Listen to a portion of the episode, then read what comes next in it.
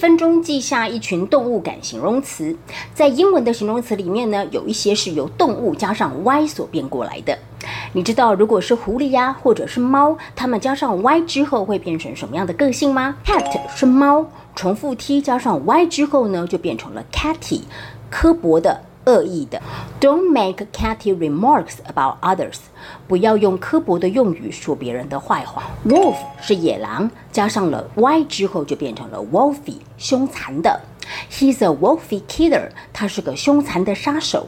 学会的话，记得要把这卷影片分享给你的好朋友。十一月十三号，我将会举办一场非常重要的讲座，当中的内容是我从来都没有公布过的单字保护秘籍。